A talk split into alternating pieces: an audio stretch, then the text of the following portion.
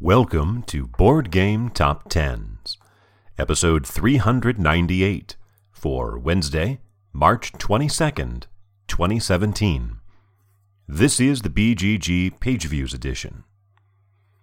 Re-entering after a week away at number 10 is Kingdom Death Monster by Adam Poots, published by Kingdom Death with 18,040 views.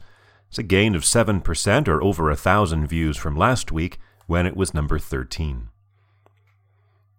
Our second new entry, out of four, is a debut at number 9, and it's Brass by Martin Wallace, published by Roxley Games with 21,723 views.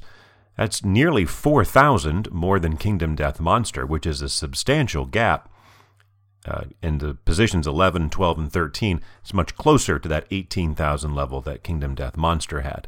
So the top 9 are a notch above the list below. Well, why is Brass a debut, and why is it here? Well, it was released in 2007, and is currently ranked number 26 on BoardGameGeek. In fact, it was in the top 10 for a while a few years ago, but obviously, this list started up in 2012, and so the time of its hotness had long faded. Why is it here?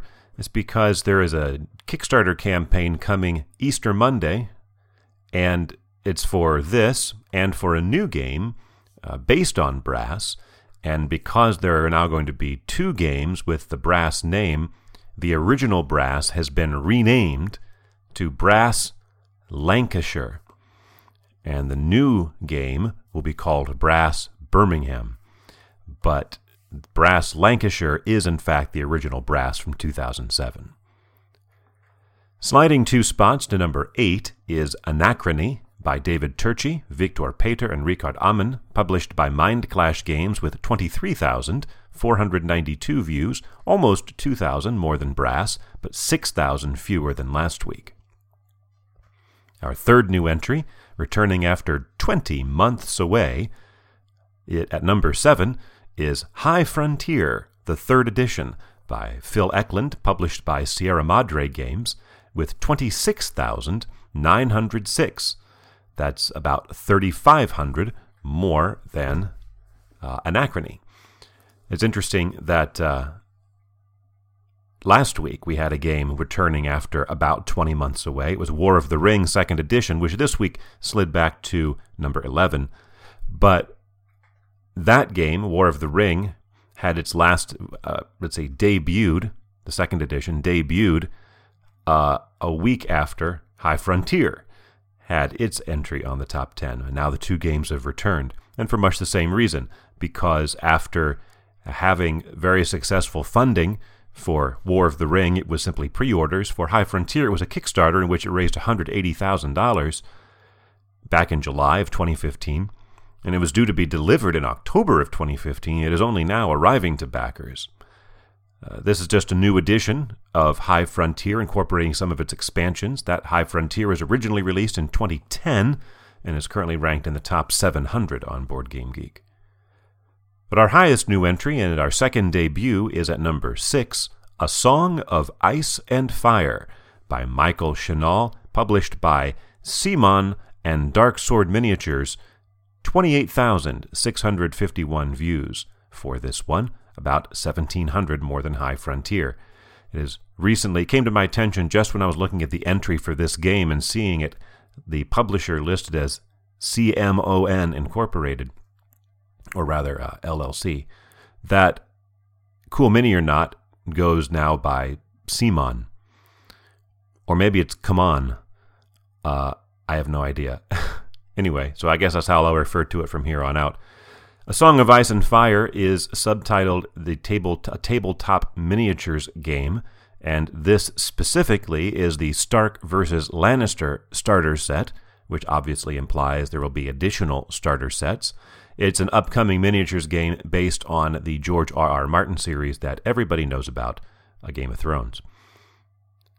The top 5, though, is self-contained. It's been the same games in the top 5 3 weeks running. They've just been moving around positions. Well, this one hasn't. At number 5 for the fourth week in a row, it is Terraforming Mars by Jacob Fryxelius, published by Stronghold Games with 33,810, more than 5,000 clear of the bottom 5 in the top 10, 3,000 views more than last week, a nice 10% jump, but still stuck in 5th place. In fourth place for the second week in a row is Arkham Horror, the card game, by Nate French and Matthew Newman, published by Fantasy Flight Games with 35,492, about 1,600 more than Terraforming Mars, a 2,000 view increase, about 7%, as it notches its 30th week on the list, making it only the 18th game to have 30 or more weeks in the top 10. After peaking last week at number 2, sliding back one spot to number 3 is Rising Sun by Eric M. Lang, published by CMON and Guillotine Games, with 35,766, or only 274 more than Arkham Horror. That is an enormous drop, 52,000 views fewer than it had last week, a 59% decline. The Kickstarter is still going gangbusters. Last week it had raised $2.2 million. Now it's up to $2.9 million, with still about a week and a half to go.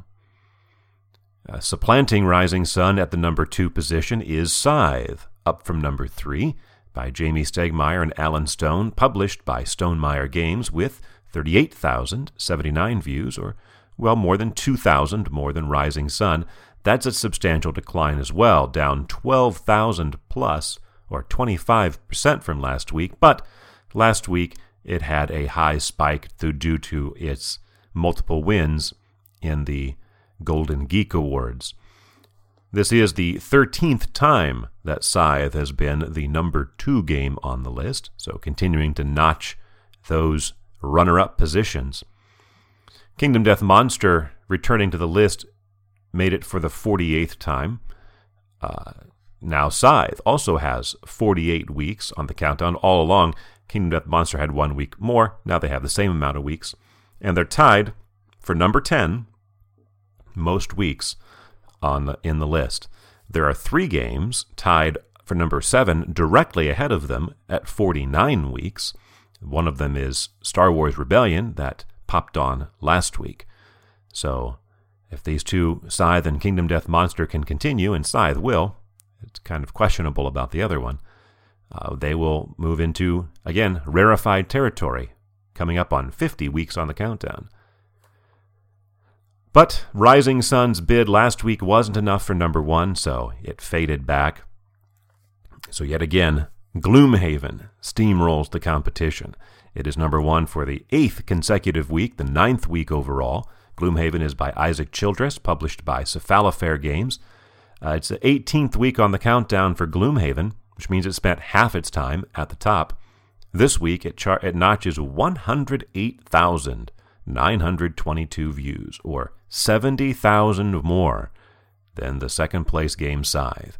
That is only a decline of 2,800, or 2.5%, so its decline has moderated significantly from the last couple of weeks, when it had declines of 10% and 13%. Now only 2.5%. Even 10% is good. That's a good rate of decline for a game that with such a high peak.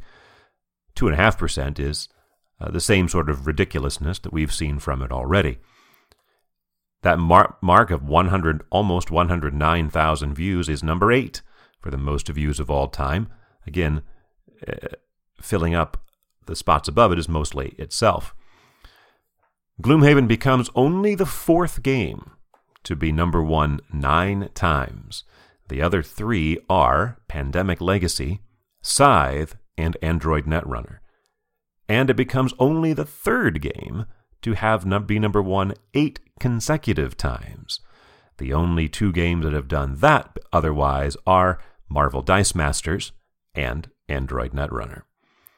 And now, with Rising Sun having faded, although maybe there will be a surge toward the end of its campaign, I don't know, seems like nothing is there to block Gloomhaven's continued dominance of the list. For Wednesday, March 22nd, 2017.